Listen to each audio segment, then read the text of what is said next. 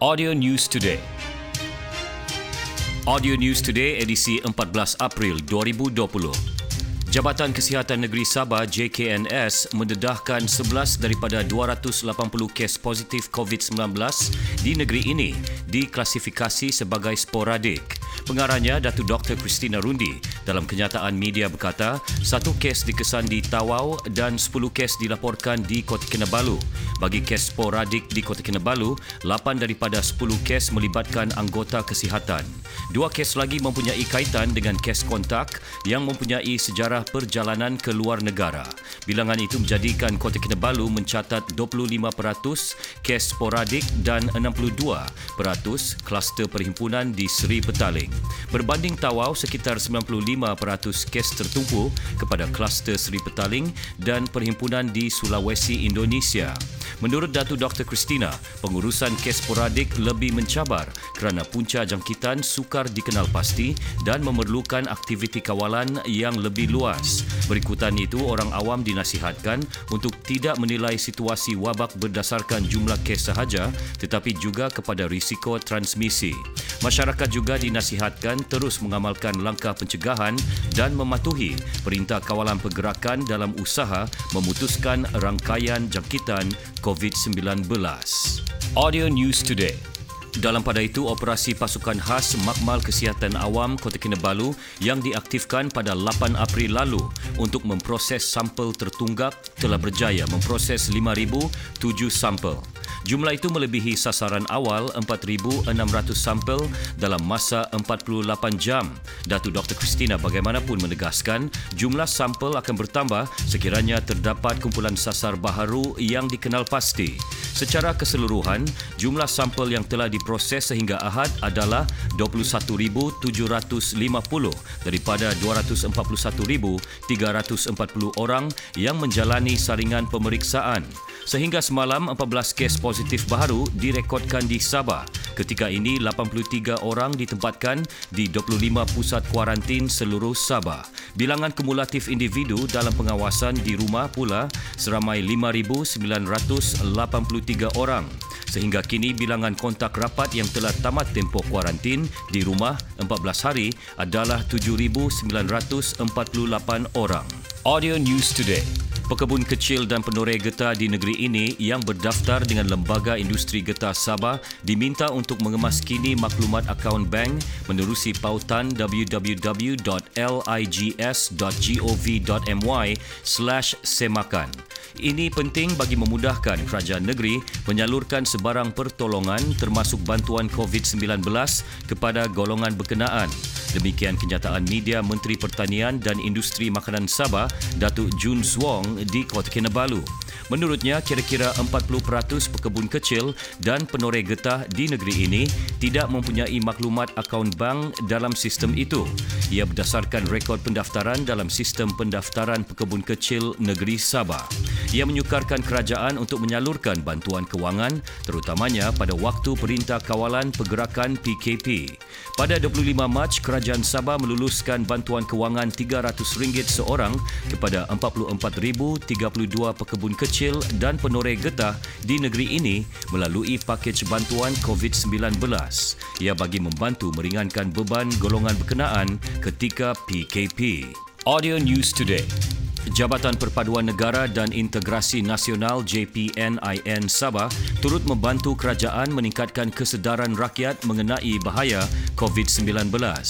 Pengarah JPNIN Sabah, Delit Liet Blaun berkata, kawasan rukun tetangga KRT di seluruh negeri aktif membuat hebahan menerusi laman sosial bagi memastikan komuniti setempat sentiasa mematuhi PKP. Ketika ditemui di Kota Kinabalu, beliau berkata kesedaran yang disebarkan melalui video amalan pencegahan dan pematuhan PKP itu dihasilkan kaki tangan, guru dan pembantu tadika perpaduan. Selain itu, pihaknya turut membantu tabung darah di hospital negeri ini dengan mengadakan program derma darah secara setempat. Menerusi inisiatif berkenaan, KRT mencari penderma darah terdiri komuniti setempat sekurang-kurangnya lima penderma dalam satu-satu masa bagi mengelak risiko jangkitan. Setakat ini terdapat 1062 KRT di Sabah. Audio News Today. Kadar indeks jenayah di Kota Kinabalu menunjukkan penurunan 11% sepanjang tempoh Perintah Kawalan Pergerakan PKP. Ketua Polis Daerah Kota Kinabalu, ACP Habibi Manjinji berkata, pematuhan orang ramai terhadap PKP menyumbang kepada penurunan kes jenayah di sekitar ibu negeri. Pihak polis akan terus memperketat pemantauan sepanjang PKP yang kini memasuki tahap ketiga termasuk mengenakan kompaun terhadap mereka yang ingkar arahan berkenaan. ACP Habibi berkata demikian dalam sidang media di Kota Kinabalu. Menurutnya, dua lagi sekatan jalan raya SJR bergerak ditambah di Kota Kinabalu bagi mengawal pergerakan orang ramai yang cuba masuk ke pusat bandar melalui jalan-jalan alternatif. Secara keseluruhan, terdapat tujuh SJR di Kota Kinabalu termasuk lima sekatan statik. Audio News Today. Pemain skuad Tambadau tetap meneruskan latihan dalam tempoh Perintah Kawalan Pergerakan PKP yang diadakan secara maya di kediaman masing-masing. Ketua Jurulatih Skuad Tambadau, Kurniawan Dwi Yulianto, ketika dihubungi pemberita berkata, kaedah latihan secara maya itu dapat meningkatkan kemahiran, mengekalkan kecergasan dan disiplin para pemain sepanjang PKP.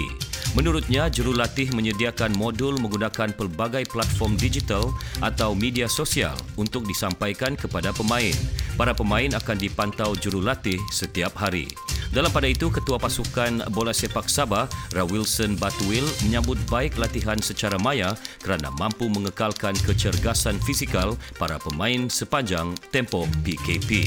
Audio News Today. Pusat Pemuliharaan Beruang Madu Borneo BSBCC di Sandakan memerlukan sumbangan orang ramai untuk membiayai 43 ekor beruang madu diancam kepupusan di bawah jagaan pusat itu.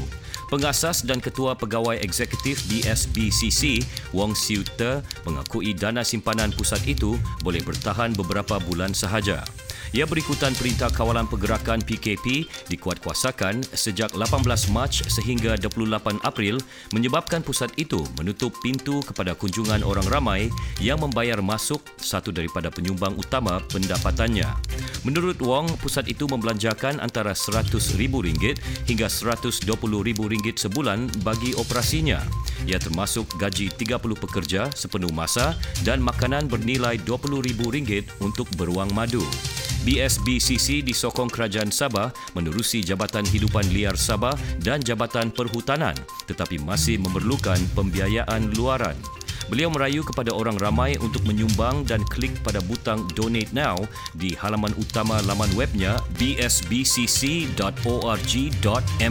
Like us on fb.com slash audio news today. Audio News Today. Ini merupakan pesanan dari Jabatan Alam Sekitar Negeri Sabah. Orang ramai adalah dilarang melakukan pembakaran terbuka bagi mengelakkan anda dikenakan kompaun maksimum RM2,000 atau denda RM500,000 atau penjara 5 tahun atau kedua-duanya sekali.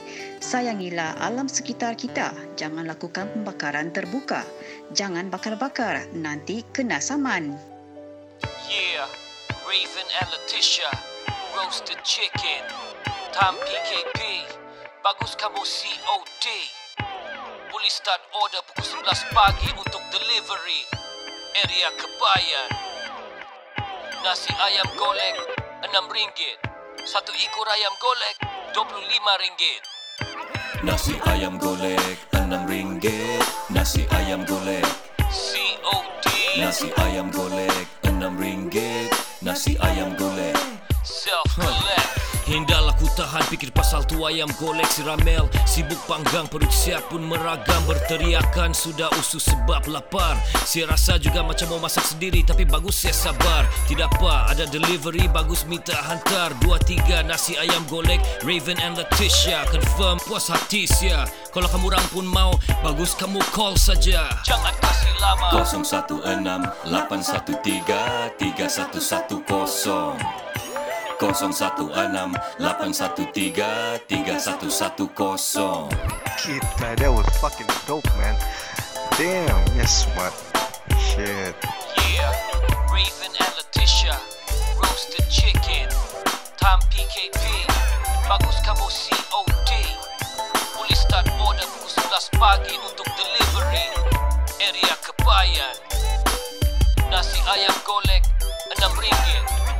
ekor ayam golek RM25. Jangan kasih lama.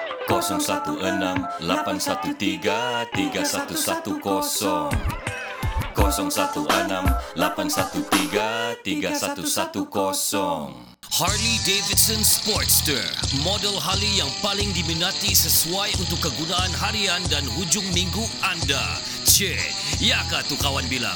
Harga mahal kah? Maintenance mahal kah? Aksesoris banyak kah? Boleh jalan jauh kah? Ada promotion kah? Resale value adakah? Loan senang dapat kah? Kalau blacklist boleh kah? Boleh bawa bini kah? Kudun-kudun lah padahal mana dia tahu. Macam-macam lagi lah diorang tanya.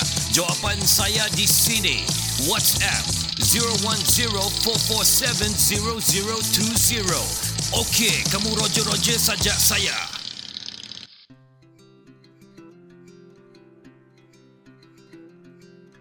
Ini adalah pesanan daripada Gabungan Kesihatan Malaysia. Kepada rakyat Malaysia, Perintah Kawalan Pergerakan PKP kini masuk minggu ketiga. Kami sedia maklum tempoh ini amatlah sukar bagi semua. Ketika pakar kesihatan kita giat mengenal pasti dan merawat pesakit COVID-19, kami memerlukan kerjasama anda untuk menghentikan penyebaran virus COVID-19 menerusi pesanan ringkas ini.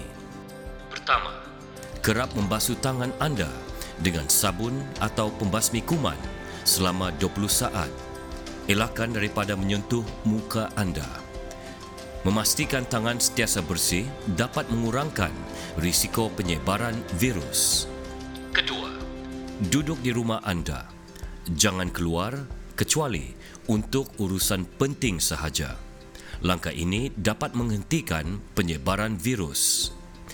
Ketiga, kekal di mana anda berada sekarang.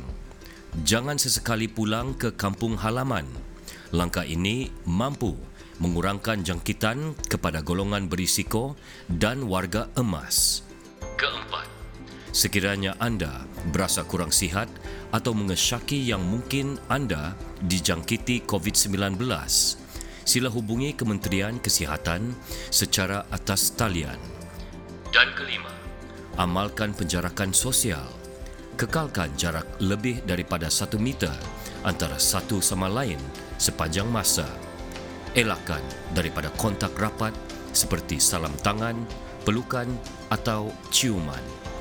Langkah ini boleh mengurangkan risiko dijangkiti sekaligus menyebarkan virus. Ingatlah, kerjasama anda